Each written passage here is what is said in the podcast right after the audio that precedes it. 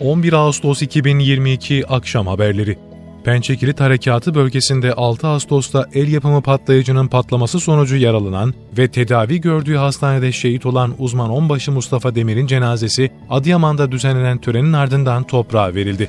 Cenazesi Ankara'dan Adıyaman Havalimanı'na götürülen 24 yaşındaki şehit Mustafa Demir için Besni ilçesindeki Mehmet Erdemlioğlu Camii'nde tören düzenlendi. Şehidin naaşı Besni ilçesinin Dört Yol köyündeki şehitlikte toprağa verildi.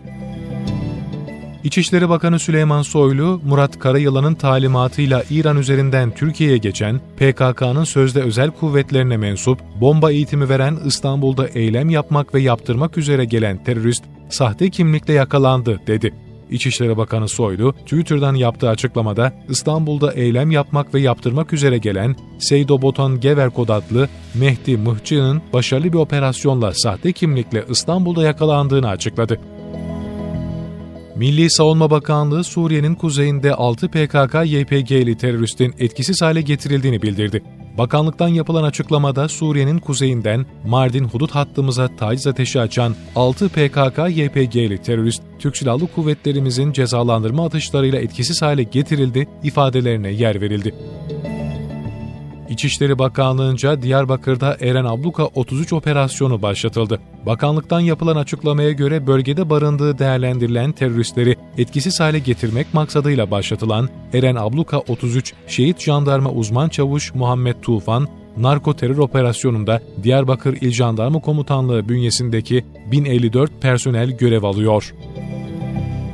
Trabzon'un Maçka ilçesi kırsalında 11 Ağustos 2017'de terör örgütü mensuplarıyla çıkan sıcak temas sırasında Eren Bülbül'ü korurken şehit olan Jandarma Assubay Kıdemli Başçavuş Ferhat Gedik, Hatay'ın İskenderun ilçesindeki mezarı başında anıldı. Programa şehidin yakınlarının yanı sıra İskenderun İlçe Jandarma Komutanı Yusuf Yıldırım ve diğer ilgililer katıldı.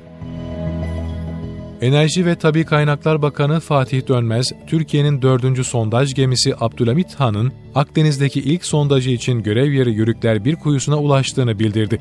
7. nesil teknolojiye sahip geminin 238 metre uzunluğu ve 42 metre genişliği bulunuyor.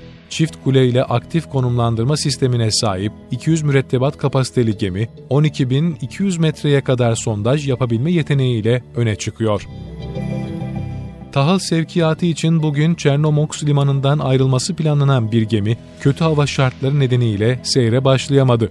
Milli Savunma Bakanlığı'nın sosyal medya hesabından yapılan paylaşımda, tahıl sevkiyatı için bugün Çornomoks limanından ayrılması planlanan bir gemi, kötü hava ve deniz şartları nedeniyle seyre başlayamamıştır. Dün denetimleri yapılan iki gemi ise Ukrayna'ya seyir halindedir. Ukrayna limanlarındaki gemilerin de yükleme faaliyetleri devam etmektedir ifadeleri kullanıldı.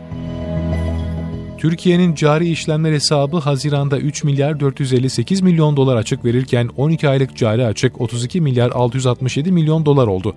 Türkiye Cumhuriyet Merkez Bankası tarafından açıklanan ödemeler dengesi verilerine göre cari işlemler açığı Haziran'da geçen yılın aynı dönemine kıyasla 2 milyar 269 milyon dolar artarak 3 milyar 458 milyon dolar düzeyinde gerçekleşti. Bunun sonucunda 12 aylık cari işlemler açığı 32 milyar 667 milyon dolara yükseldi.